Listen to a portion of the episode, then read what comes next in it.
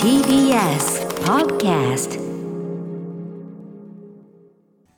さて時刻は8時になりました。TBS ラジオキーセーションにお送りしているアフターシックスジャンクションラジオでお聞きの方そしてラジコでお聞きの方もこんばんは。金曜のパートナー TBS アナウンサー山本貴明と今夜のお相手は脚本家で映画監督スクリプトドクターの三宅龍太さんです。よろしくお願いします。はい、よろしくお願いします。これちょっと本当にリスナーの皆さん公式のインスタグラムに絶対にあの載せますので見てほしいんですがちょっとあの三宅さんのズーム画面についてこの後じっくりお話伺いたいと思います。それですいません。笑いをこらえてます。さて番組では皆さんから今週のアトロク振り返るメッセージをお待ちしております。あの曜日の特集良かったよ。あのライブ最高だった。あの話何度も聞き返しました。などなど皆さんのハイライトお知らせください。メールアドレスは歌丸アットマーク tbs.co.jp 歌丸アットマーク tbs.co.jp です。三宅さんがこのアスターシックスの曲に乗せて首動かして乗っててさっきずっと歌ってたから。ではこの後1週間のアトロックプレイバックします。After Six Junction. アトロクフューチャーパストではこの1週間でお送りしてきた情報や聞きどころをまとめて紹介して過去の放送を聞き返せるラジコのタイムフリー機能やポッドキャストラジオクラウドなど各配信プラットフォームと組み合わせて新しいラジオの楽しみ方を提唱しております。では本日のお相手三宅隆太さんです。よろしくお願いします。よろしくお願いします。どっち向いてる？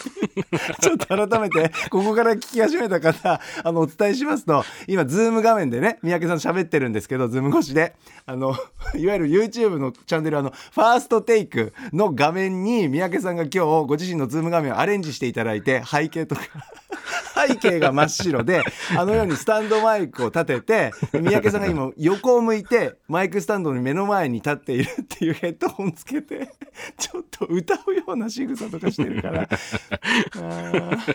あー。あのアトロック公式ツイッターに今あのスクリーンショット上げたそうです。皆さんあぜひチェックはい。三宅さんお願いします。はい。あ、人笑いしてください。はい。お願いします。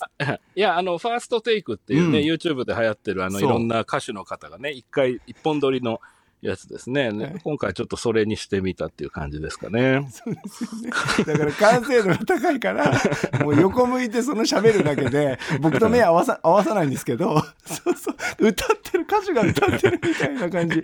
あの、すごい。そう、ファーストテイクのあの、寄りの方の絵ありますよね。その歌手の方の。ファーストショットぐらいで。うんうんうん。うんそうだそうで、だ。そのマイクとマイクスタンドと、で、大体ヘッドホンがあの、ソニー製のヘッドホンで、そうそれも同じだから、はい、それも同じに合わせてですね、すやってみたっていう。だからヘッドホンであの三宅さんの髪がぐずぐっとオールバックになってて、はいはい本当にあのちょっとこう柄のあるシャツを着て、うん眼鏡をかけていらっしゃって本当にアーティストに本当に見えますもんね。あ、そうですか。びっくりする。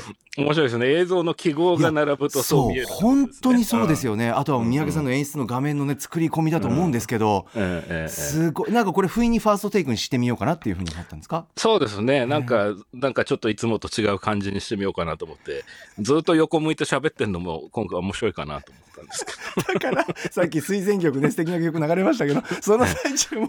三宅さんど、ずがっと口パクで僕が、あすごいな映像ってって思いましたねやっぱりね、まあ、ある種の記号なんですよね、多分ね。これでファーストテイクに見えるっていうん、そうですね。なるほど。三宅さんこれ準備どれぐらいかかったんですか？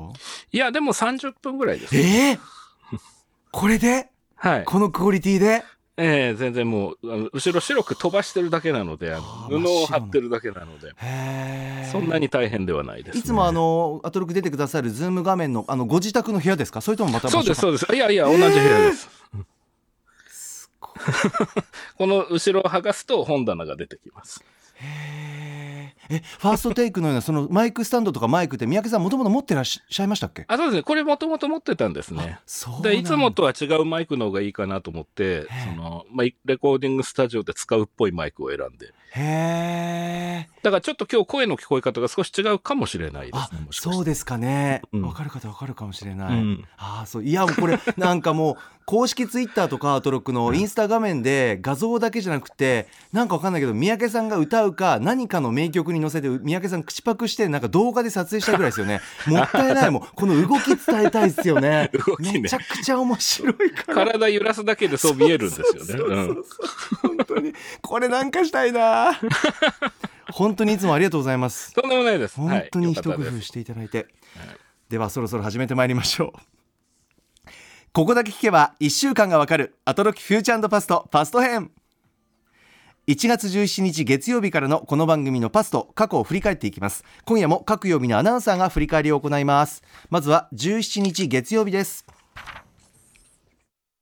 月曜パートナーの熊崎和人です。1月17日月曜日振り返っていきます6時半からのカルチャートークはプロ書評家プロインタビュアーの吉田豪さん。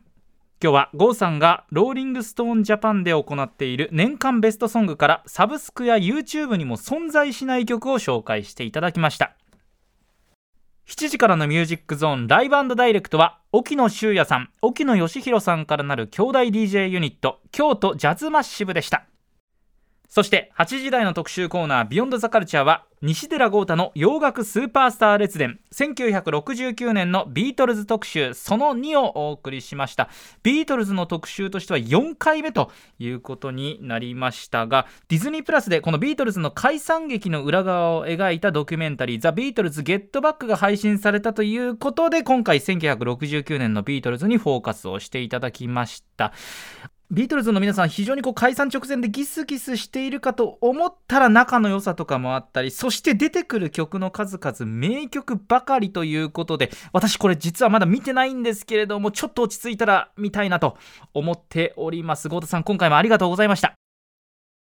今週のおすすめグラビアは花村明日香さんです。1月末に初めてとなる写真集月刊花村明日香今。という写真集を発売するということでご紹介させていただきました。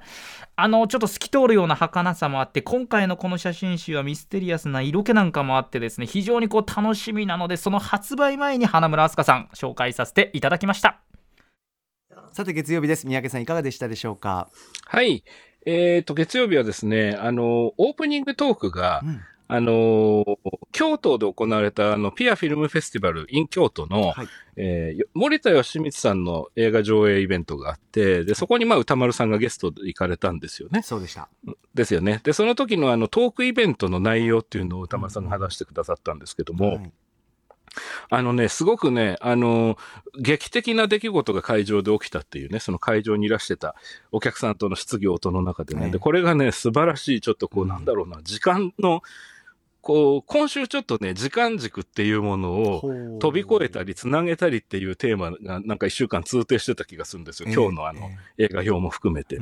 なんかちょっとそういうね、あの、はいタイムスリップじゃないんだけれども、はいはい時がね、つながるような話でね、うんこれはもう非常に面白かったですよねあ。うーん。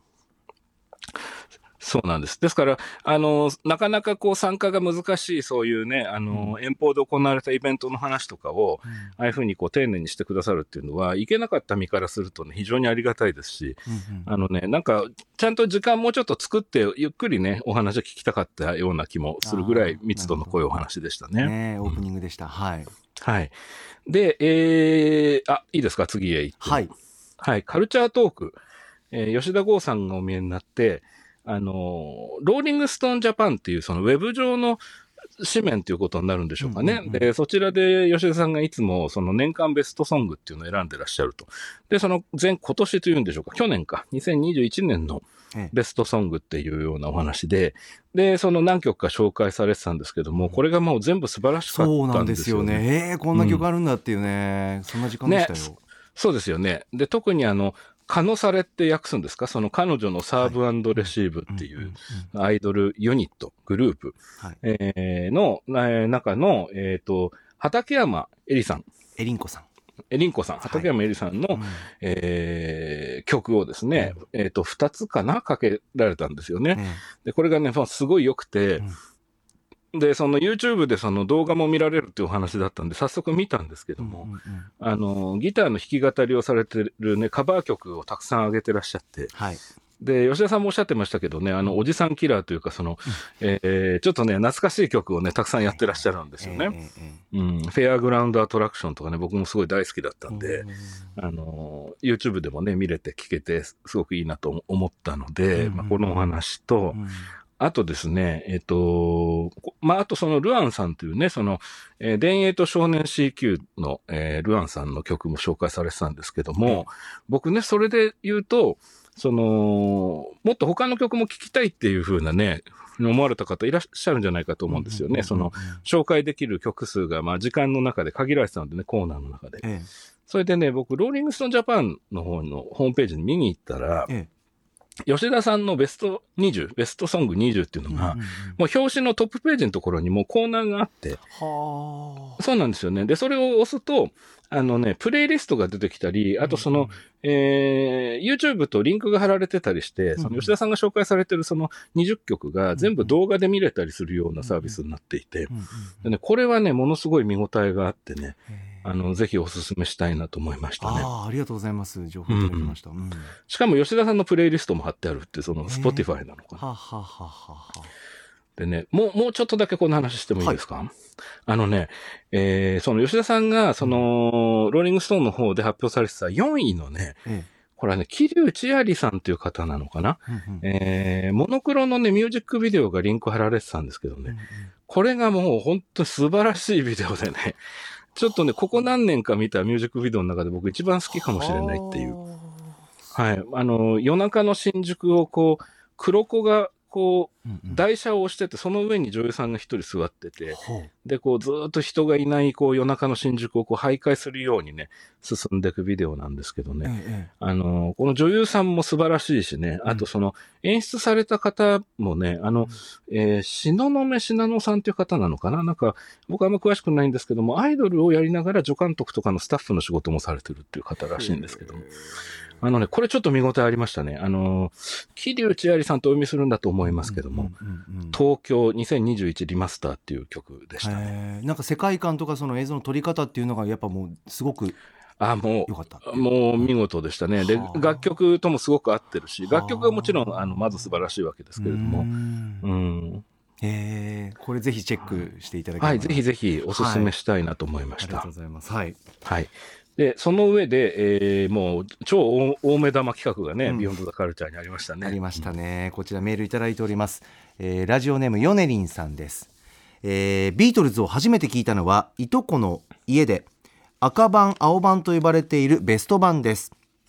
その衝撃的なサウンドに魅了されビートルズファンになったのですがビートルズすでに解散して数年経過しており新作を聴けないことが残念に感じましたしかし過去作品は映像を含めて多数あり楽しんでいました。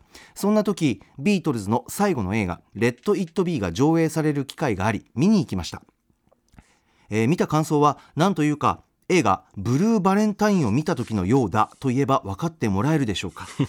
見た後に何とも言えないどんよりとした気分になったのです、うん。この経験があるため「レッド・イット・ビー」のリメイクの企画を聞いた時には見ようという気にはなりませんでした。しかしディズニープラスで見たピーター・ジャクソン監督による予告編は私が過去に見た「レッド・イット・ビー」とは全く違うものでした。あのどんよりとした空気はそこにはありません。楽しそうにセッションしているジョン、ポール、ジョージ、リンゴがいました。ゲットバックの劇場公開が中止されてしまったことは残念ですがそのおかげで6時間超えの貴重な未公開映像が見られたことは嬉しく思います。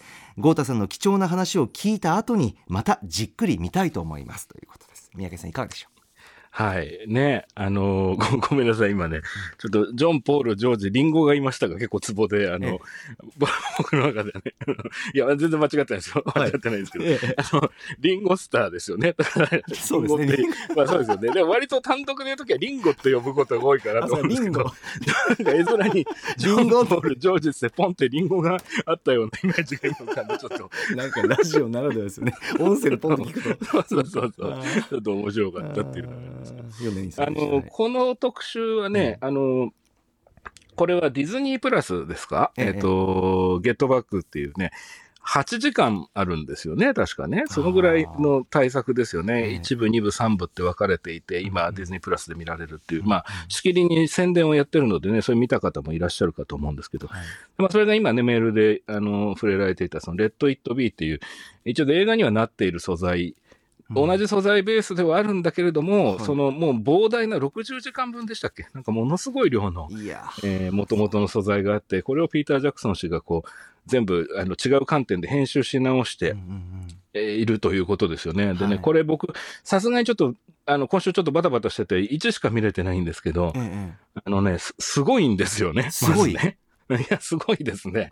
ええうん。あの、ゴータさんもね、本編中におっしゃってましたけど、あの、応仁の乱ってこういう風になってたんだみたいなね、例えでおっしゃってましたけど、はいはいはい あまりにも有名なその歴史的なそのレコーディングの場で、まあ、う噂ばかりは入ってきていたその出来事、やりとりっていうのが、実際はこういう感じだったんだっていうのがね、あの、つまびらかになっていくというんでしょうか。これはちょっとすごい映画なんだろうなと。はあまあ、まだ一部しか見てないんであれですけどね。ええうん、と思いましたね。で、うんそれをまあ、見るにあたっての、その、なんていうんですかね、まあ、そ非常に重要なガイドラインになるようなお話をね、豪太さんたくさんしてくださったなという気がしたんですけどもね。はいうんうんうんそうなんですよいろんな名曲とともにね、エピソードも混ぜてくださったりとか、まあ、今回も間違いのない特集でしたけど、はい。うんそうですね。もう、だからほ、それこそ本当にね、曲がいっぱいかかるんで、うんあの、タイムフリーで、この豪太さんのお話を聞かれてから、そうですね。まあね、ディズニープラス見られる環境の方はね、、ぜひぜひという。で、歌丸さんもおっしゃってましたけど、とにかく画質と音質がものすごいクリアになっていて、そのピーター・ジャクソン版が。はい。ちょっとびっくりする。昨日撮影したんじゃないかっていうぐらいクリアなんですよ。うんうんだ本当に彼らのそばにいるかのような、非常に不思議なね、ちょっと異様な感じもしました。それも僕はね、今週ちょっとタイムスリップっていう、うん。感覚につながってるなっていうふうに思ったっていうことなんですね。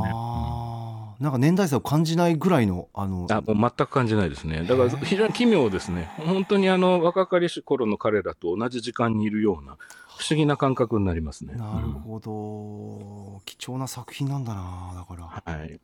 ちょっとぜひ皆さんあのラジコのタイムフリー音楽流れますんで吉田さんのおカルチャートークと含めてタイムフリーで聞いていただけたらなというふうに思いますさあ続きましては18日火曜日参ります火曜パートナーの宇垣美里です。1月18日火曜日振り返ります。6時半からのカルチャートークは2019年に公開された映画、三崎の兄弟で鮮烈デビューを果たした片山晋三監督が登場。1月21日に公開される映画、探すについてお話を伺いました。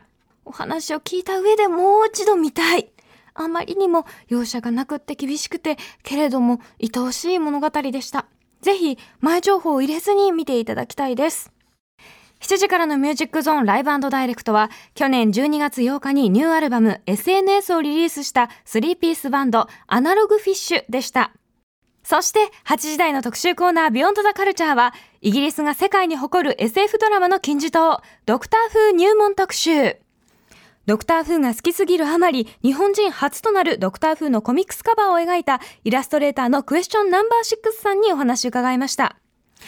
めちゃくちゃ楽しかったです。ドクター風の魅力をたくさんお話できて幸せすぎました。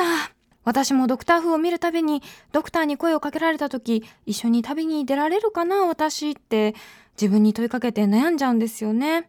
うん、私もクエスチョンナンバー6さんのようにいつでも旅に出られるように頑張らなければ。あとですね、私のおすすめは、えっと、シーズン1の6、ダーレク、孤独な魂と、8、父の思い出の回すごく好きです。あとね、シーズン2の13と14、ラストの、この2話はね、ほんと、涙なしには見られなくって、もうなんか涙を枯れ果てさせたいみたいな人におすすめです。はい火曜日です三宅さんいかがでしたか？はい。えっ、と、火曜日はですね、まずあの、オープニングトークで、あのーアジアンドキュメンタリージャパンの万野悟さんからのね、メールのご紹介っていうところから入ったんですよね。えで、話題がその兵庫にまつわることだっていうことで、その宇垣さんの日を待って紹介するっていうような流れがうんうんバックにあったみたいですけれども、あのーまあ、そこでその阪神淡路大震災の話になったんですよね。はいうん。で、その宇垣さんは高校生まで神戸に住んでらしたということで、その、震災の当時は3歳っておっしゃってたかな。なんかギリギリ覚えているっていうね、うん。その不不安な感じを覚えているっていうお話で。で、そこからその、宇垣さんがね、その10代の頃、その神戸で過ごす、していく中で、その阪神淡路大震災っていうのが、まあ地元でどういうふうにその、えー次の世代に、こう、なんて言うんだろうな、教育をされていたのかとか、あの、それに対してどういうふうにこう、周りの方が気をつけてらしたのかっていうことを、宇垣さんは、まあ、あのね、まあ、被災地の方っていうのは、まあ、そういうような経験をよくされると思うんですけども、そういう教育もあると思うんですけども、まあ、そういうような過程を経て、えー大学で初めて神戸を出られたと。で、その時に、その神戸以外の土地では実は阪神淡路大震災の話題がそんなに、あの、ご自分がいらしたところほど出て、出て、出てこないと。ええ。いうことにすごく驚いたっていうようなお話で。でそこからね、そのちょっとそういったその被災とかね、そういったものに関しての、その思いとか考え、宇垣さんの考えっていうのがまあ聞ける時間になっていて、僕はね、あの、それが非常に印象的でしたね。うんうんそうですね。そういったオープニングになってたな確かになそうですね。ですから、まあなんか思い返すっていうこと、それからわ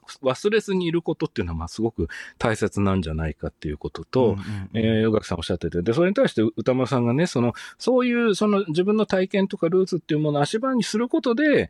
他の方が経験している辛いことや、はい。あの、そういった土地に対して思いを発するっていうことも、自分事としてね、我がこととしてできるのかもしれないねっていうような話を歌丸さんとされていて、うんうん。これがね、タイトルコール前にね、すごくね、なんだろう、あの、ととても静かだけど丁寧で、穏やかで。そうですね BGM がないところですねそうなんです。ねうん。とても大切な時間が流れていたなと思いましたね。あはいうんそんな火曜日のオープニングでしたはいはい。で、タイトルが開けるとすごい、まあ、楽しいゲラゲラした感じになるんですけど。そうそこはね。そうなんですよね。う うん。ん。で、そこで、その日の目玉であるドクター風の話とかも、まあ、いろいろ出たりして、ええ。あの、宇垣さんがね、かなり興奮気味にドクター風を語って思い入れがらして。そうなんですよね。好きなんだなで、その、宇垣さんのね、あの、あの興奮状態の時に進めてくれるものっていうのはね、はい。僕はすごくね、いつも当たりというかね、あの、うん。大抵面白い。ね、今回の特集もね、やっぱりね、そうそう。だからこれはねぱゲストの方との共感もパチンとね、そうそうそう合う瞬間が多いんですよね、またね。そうそうそう。だからこれはちょっと8時台楽しみだなと思いながら、はいえー始まるっていう感じそうなんですよううん聞き確かにそういう回でしたね。うんんそういう火曜日でしたね。で、その上で僕ね、もう一つ、その8時の特集の前に印象に残ってるのは、あのーマイスイート方面のコーナーですね。はい。これが、あの、今回のそのリスナーさんから来たメールっていうのが面白くて、あの、方面の二重構造における無限連鎖についてっていうね、論文みたいなタイトルのメールで、はい。何事だろうと思って聞き始めるわけですけど、えええ。その、以前もらったメールに、うん。その、いその、リスナーの方が以前別の方にうん。お送りした、えーメールに励まされてるんですっていうふうに、そのメールを受け取った方から、はい。後日言われたことで、そのメールに励まされている自分っていうようなお話でした なんてね。素敵なそうそうそう。だからこう、連鎖二重。構造における無限連鎖って。たかい連鎖だな。そうそうそう。なんて素敵な世界だろうとね、思って聞いてたんですけど。本当にそうねそう。そしたらその、うん構成作家のね、まあ、このコーナーの発起人である古川さんが、はい。その、まあ、褒めメール、ご自分が受け取った褒めメールを、ただそのデスクトップとかそのパソコンの中に置いとくんじゃなくて、念のためにこうプリントアウトして持ち歩いてるっていう話になって。で、なんでそんなことしてんのっていう話になった時のうん古川さんの返答が素晴らしくて、はい。出先で自尊心を失うこともありますからっていう。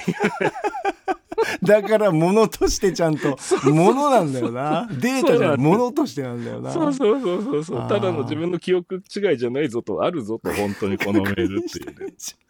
そう。これはね。そう。でもすいごいわかるっていう人多いんじゃないかなと思って聞いてましたね。いろいろなね、やっぱ方面の携え方っていうか、ああるんだなって思いますよね。うんありますよね素敵な回だったな。はい。はい。で、まあ、その上で、その、ドクター風ですね。はい、うんこちらメールいただいております。ラジオネームユーフォニアノビリッシマさん。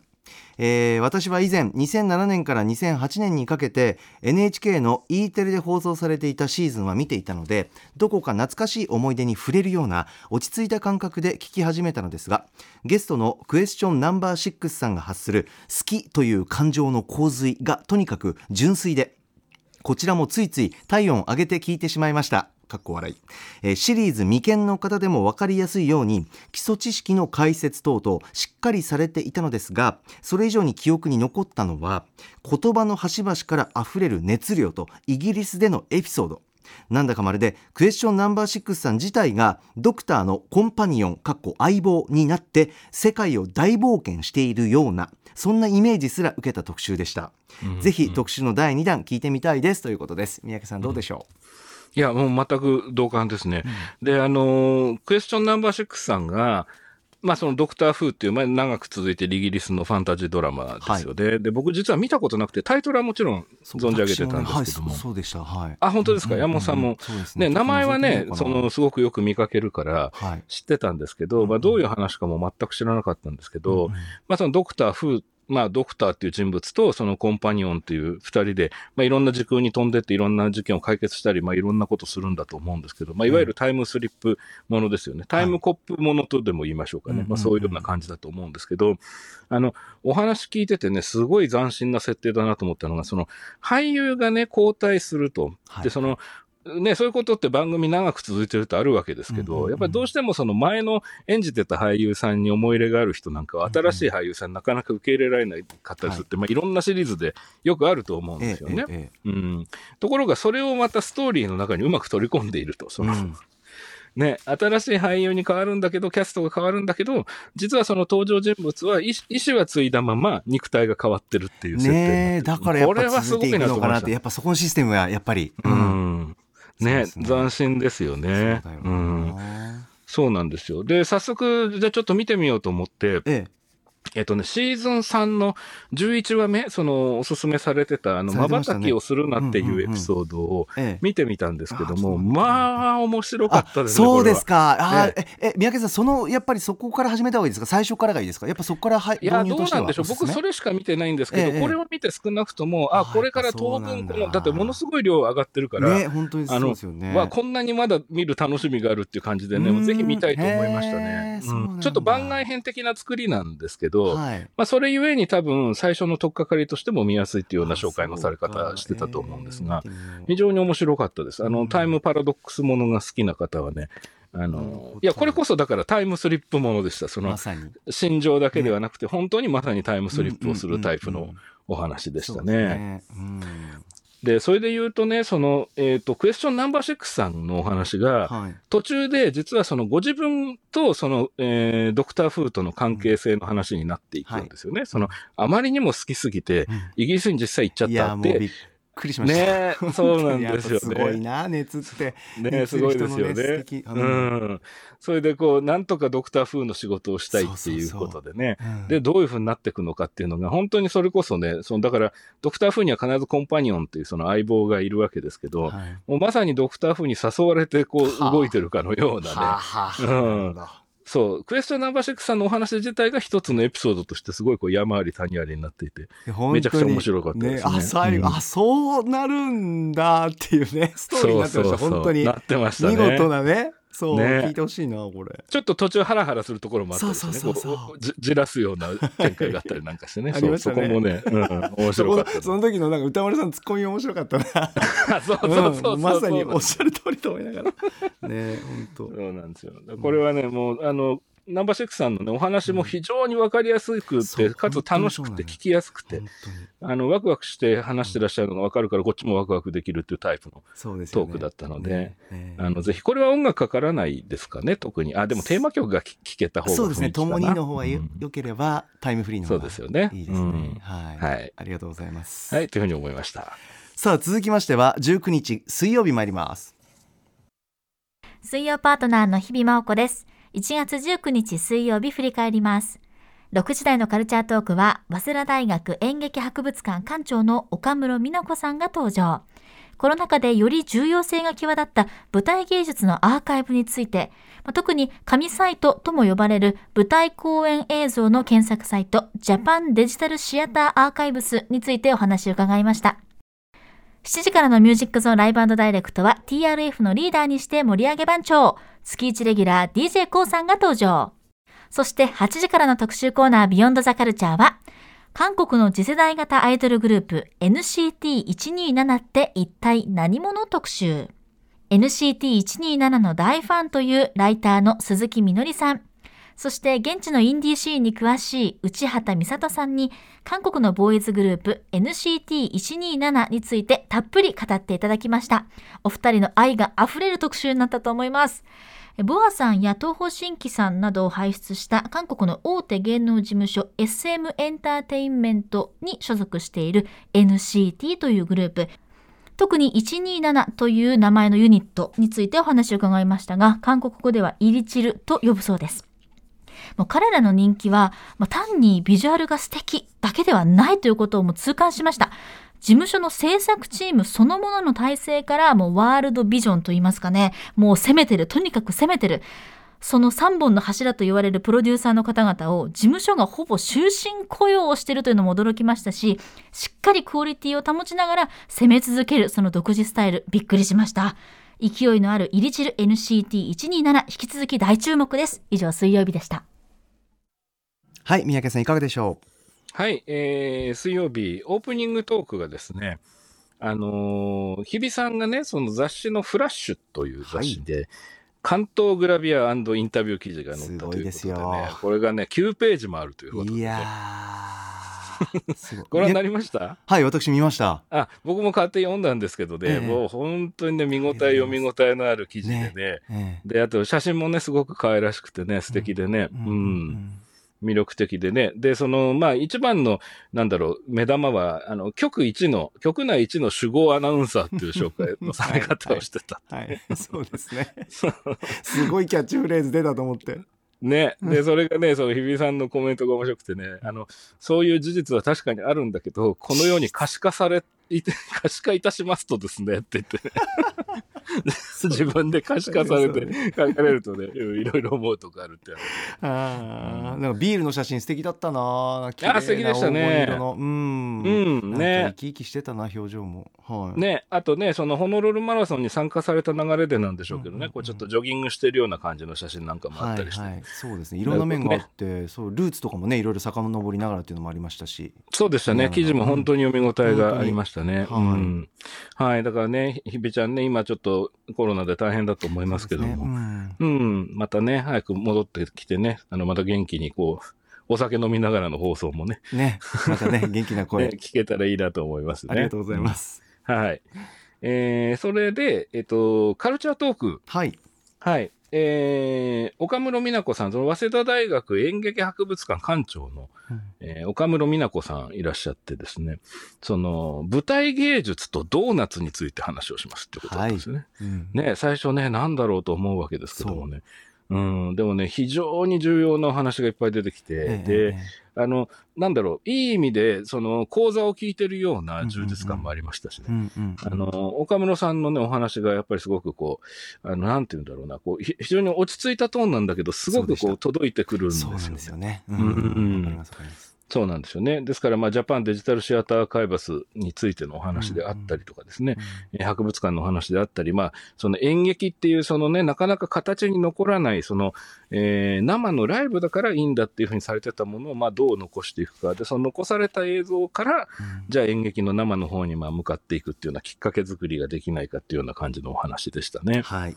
うん。これはね、非常にこう知的好奇心をくすぐるトークだったんじゃないかなと思いましたね。そうですね。なんかやっぱり生で見見る舞台。その良さもあるけれどもやっぱりどうしてもそこから流れてしまうことが多かったからよりやっぱりアーカイブっていうことはね大切なんだなっていうのをね,、うん、ねしっかり届けてくれたな、はい、うん。ねかん、そういうふうに思いましたね。はいうん。はい。あとはあれですかね。あ、そう、ビヨンドザカルチャーですよね。はい、いかがでしたか三宅さん今回はビヨンドイルチュル。はいイルチュル特集ね。その韓国の、えー男性アイドルグループ NCT127 というグループですね。正式名称は、ね。そうですねで、ファンの皆さんはイルチルというふうに、あ、イリチルというふうにね、略されると、相性があるということでね。はい。で、今回は、えっ、と、鈴木みのりさんね、この番組にはね、非常にこう、馴染み深い鈴木みのりさん。はい。それから鈴木さんが、がえっ、と、内畑美里さん、うん。えーお連れでね、一緒にいらしてお話しされてたわけですけど、はい。僕ね、実はこの特集3回聞いたんですよ。え？三回も？そうなんですよ。あり。がとうございます。いえいえそんな三宅さんなぜ三回もまず聞いたんですか？あのね、まず最初に、あの、みのりさんがね、その、ええ。今回どういうスタンスでいらっしゃるのかなと思ったら、うんうん。もう本当にこう、もうメロメロのファンっていう感じだったっていうのがね、もう最初の、もうこ第一声から分かったすごので。すごかったですよ鈴木さん。そう、ね。もうすごいね、思いがね、こう、溢れ出ててね。りますよ。終始でしたからね。そうで、その中でこう、バランス取らなきゃって、こう、自意識との戦いみたいなね、みのりさんのね、感じ。これ僕ね、ね。初回は情報をメモしたりするのもったいないなと思って、はで、ちょっと曲とその、その背景のグループのね、その、こう、プロセスの情報は、ちょっと一回、二回、一回、一回ってややこしい。な。えっと、二回目に取っといて。一度目はちょっと、みのりさんをめでる回というかですね、あの、はあ。まあそのパッションを受け取ろうみたいじゃん。そうそう。そう、うん、そういう感じに聞いた方が楽しめそうだなっていう感じがしたんですよね。はい。うん、それでもうどっぷり使えるように聞いてですね。ええあの、だから、だからもちろんその、なんかお二人が笑ってらっしゃる部分とか、な、な、何について笑ってらっしゃるのとかはよくわからないんだけどもでもとにかくまず浴びるぞみたいな。浴びましたね。私一回聞きましたけど、浴びましたよ。そうですよね。うん。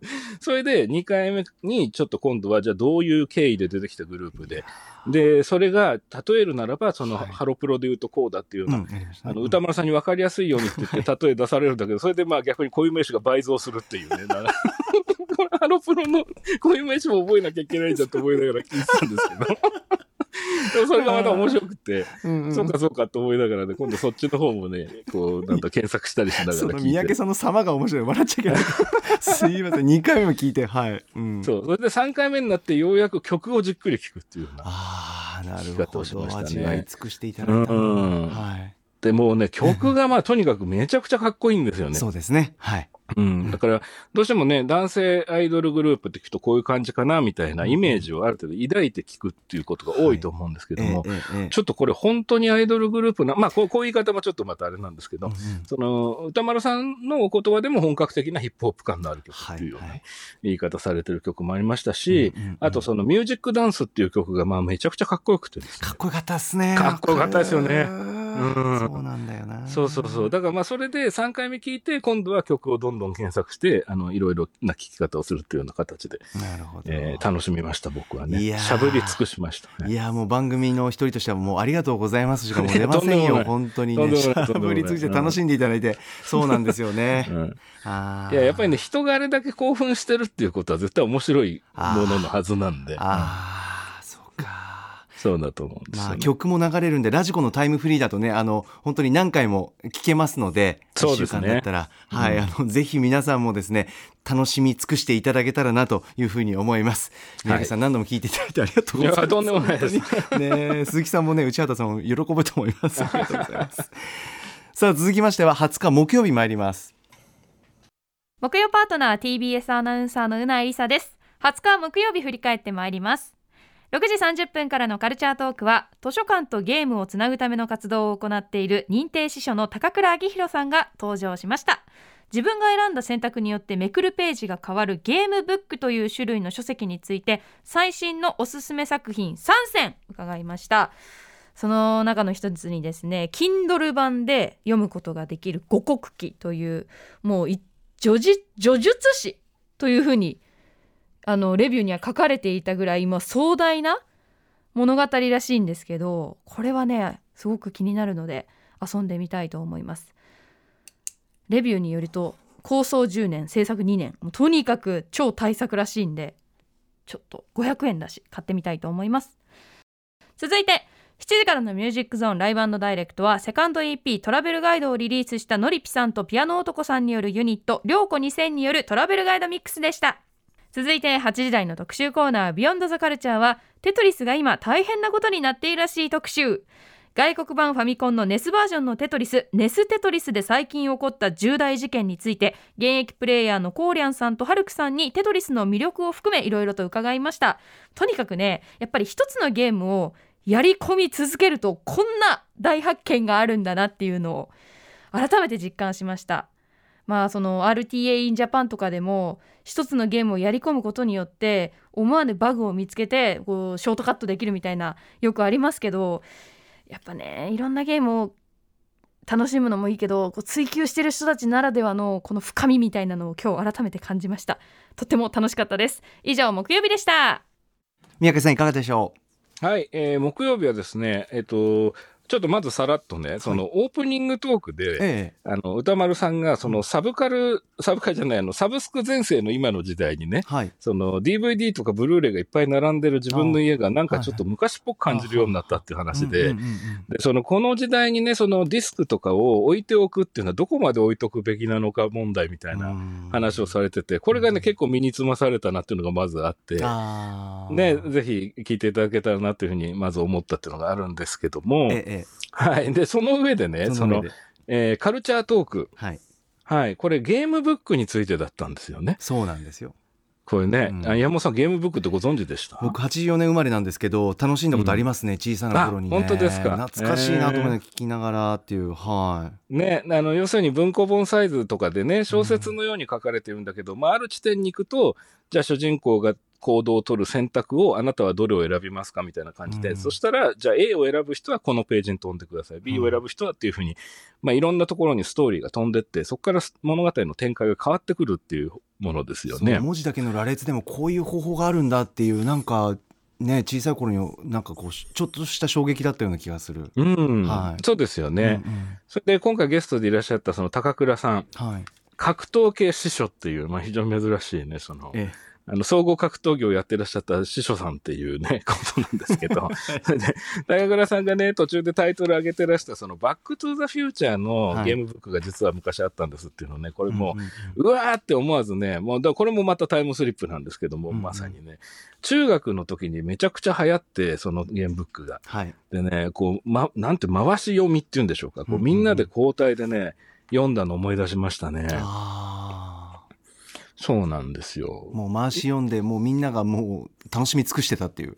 そうそう、ボロボロになるような感じであね。ーで、これがまたね、その、バックトゥザフューチャーっていう題材とまた合ってたんですよね。その、はあはあ要はその過去に戻ってこういう選択をするっていうのを変えると、はい。その映画のその、マイケル・ジェ・フォックスがえ演じてた主人公と同じ立ち位置でいるはずなのに、はいはい。違うバックトゥザフューチャーが始まってっね。オリジナルでも世界観は頭に入ってるからでも 自よ分は違うオリジナルストーリーで楽しめるっていうワクワクがもう全然ぴったりですよね。そうなんですよ。だから最終的にああなんなきゃいけない、こうなんなきゃいけないっていうのが頭に浮かびながらもうん自分のチョイスで違うところにこうルートが動いていっちゃうみたいなね。うんうんうん。これがね、またすごく面白かったのを思い出してね、なんか今回いろんなね、あのーゲームブック紹介していただいてたんでね、ちょっと久しぶりにやってみたいなと、新しいのもあるっていうことで、そうなんですよね。今のゲームブックとかね、そうなんだよな。チェックしてみたい、うん。はい。はい、というふうに思いましたね。さあそれから三宅さんはい、えっ、と、ビヨンドザカルチャーですね。テトリスでしたけれどもいかがでテしたか？トリス。うん。テトリスは、山本さん、テトリスって結構やられてます？やってましたね。しかもあの、うん。なんていうんですかねあのキーホルダーのミニのなんかもうけ本当にちっちゃい携帯バージョンのやつめちゃくちゃ流行ったんですよ、僕。あったあった。ゲームボーイでもやったことあるんですけどあのちっちゃいキーホルダーでもしもうとんでもなくやりましたあの、たまごっちぐらいのサイズのやつでしょ？そうそうそうあったあった、流行った流行った。はい。三宅さん馴染みありました？テトリスいや、僕ね、実を言うと、その流行ったやつではやってたんですけどあ、ゲームセンターとか、その家のゲームではやったことあんまなかったんですよね。ええ僕もそなうんかメールとかって来てたりしますか？あメールですね。こちらラジオネームアリンゴさんです、えー今週テトリスで起きている一大変化大変興味深い特集でしたテトリスといえばゲームをほとんどやらない私でさえも子供の時にやったことがある。ブロックを積み上げて消していくという単純なゲームという印象でした。そのテトリスが今なお進化を遂げ続けていてテトリスの概念をぶち壊してくれるような内容の数々に驚きました。特集では今まで知らなかったテトリスの語源から基礎知識に始まり max out kill screen の説明そして DAS ダススーパータップローリングといった驚きのコントローラーさばきまで、えー NES テトリスを通じてテトリスの奥深くまで知れた特集で久しぶりにやりたくなりましたということでした。はい。あもうま、まさにそうですね。うん僕だから久しぶりっていうか、本当にじっくりやってみたいなっていうふうにね、思わせてもらえる特集でしたね。ううんん。やっぱりあのね細かく説明していただいてなんかこう技とかもちょっとやってみたいですし試してみたいなと思いながら。そうですね。うん。で、技もね、YouTube に動画がいっぱい上がってて、ああ、こういうふうにやってたんだっていうのがね、はいはい音だけだと分かんなかったのが分かったりするんで、ええええ。そこも合わせておすすめですね。そうですよね。ぜひ皆さんこちらの特集も聞いてみてください。懐かしい方も多いんじゃないかなさて本日振り返りで紹介した各コーナーラジコのタイムフリー機能やスマホアプリラジオクラウド Amazon Music など各配信プラットフォームのポッドキャストでもお楽しみいただけます。以上ここまでアトロックフューチャーパストパスト編でした。この後は来週1週間のアトロクの予定まとめてお知らせします。では来週1週間のアフターシックスジャンクションの予定を一気にお知らせします。まずは24日月曜日です。6時半からは映像作品レビューサイトショートカッツの執筆人で劇作家女優の桑原優子さん。最新のおすすめ配信作品3つご紹介いただきます。7時は R&B やソウルを軸に様々なジャンルを横断する5人組ロックバンドヤジコガール。8時は世界を股にいやネタにかける落語家桂歌蔵の英語落語世界万有記最新報告。続いて25日火曜日。6時半からはアニメ評論家藤津亮太さん登場。1月から放送されている注目アニメ紹介してもらいます。7時は新世代ポップスタイリストユニットブルーペパーズが2度目の登場。8時は音楽ジャーナリスト高橋義明さんによる月1音楽企画。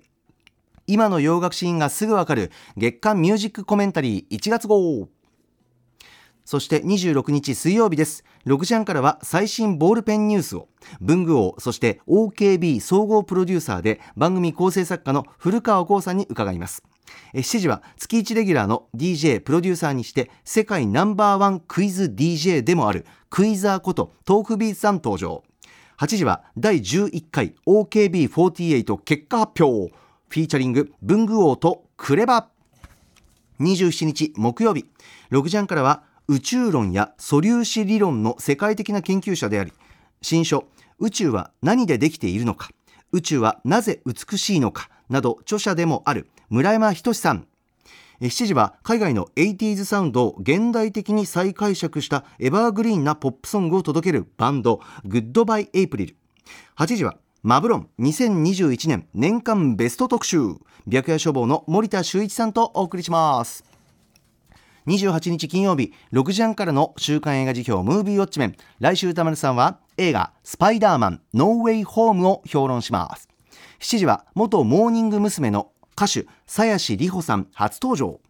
8時からは1週間の番組を振り返るアトロクフューチャーパスト。次回は映像コレクターでビデオ考古学者のコンバット REC さんとお送りします。なんですが来週金曜日夜8時30分からの TBS ラジオでは島信彦人生百景志の人たちを放送するため8時30分から9時までの30分間は TBS ラジオ以外の局のみの放送となります。毎週そこで毎週リスナーの皆さんからはその週のアトロクを振り返るメールパストメールお送りいただいてますがこれからアトロクでやってほしい企画フューチャーメールを大募集します、えー、去年10月8日に実施してたくさんのフューチャーメール届きました。ありがとうございました。そのフューチャーメールカルチャートークや新概念投稿コーナーそれから特集それからあなたの企画、えー、懸命にフューチャーメールと記載して歌丸アットマーク tbs.co.jp までお願いします。時間の許す限りたくさん紹介していきます。ということで早速届いているフューチャーメール、えー、こちらコンバット REC さんから来てます。えー、何も終わっちゃいねえ。何も by。シルベスタ・スタローン。世の中で終わったことにされているさまざまな流行作品事件社会問題などそれらが本当に終わっているのかどうかを検証し終わっていない場合はスタローンが何も終わっちゃいねえ。何もと絶叫するスタローンのあ過去スタローンのブッキングが難しい場合は狭間道夫でも可能。えー、米印。終わっている場合はあトラウトマン大佐役の歌丸さんが終わもう終わったんだジョンと諭すということです。これわかります？意味。レクさんあのランボーの一作目のねあのそうですよね。あのなんとなくははいはい。そうだね今狭間道夫さんでもいいってことでしたけどあのそこはちょっとねぜひ渡辺謙さんにトライしていただきたいですね。最初の吹き替え版ああそっかそっか、渡辺謙。えー、なるほどね。面白い企画ですねこれね。ね早速フューチャーメールレクさん、うん、終わっちゃいねえ何もっつって。いいですね。たくさんなんかありそうですね。なんか終わったことにされてること、ね。うん、終わったことされて、いやいっぱいあるんじゃないですかね、えー、なんかいいな。やりたいな、はい。来週ですけど三宅さん全体的にいかがですか？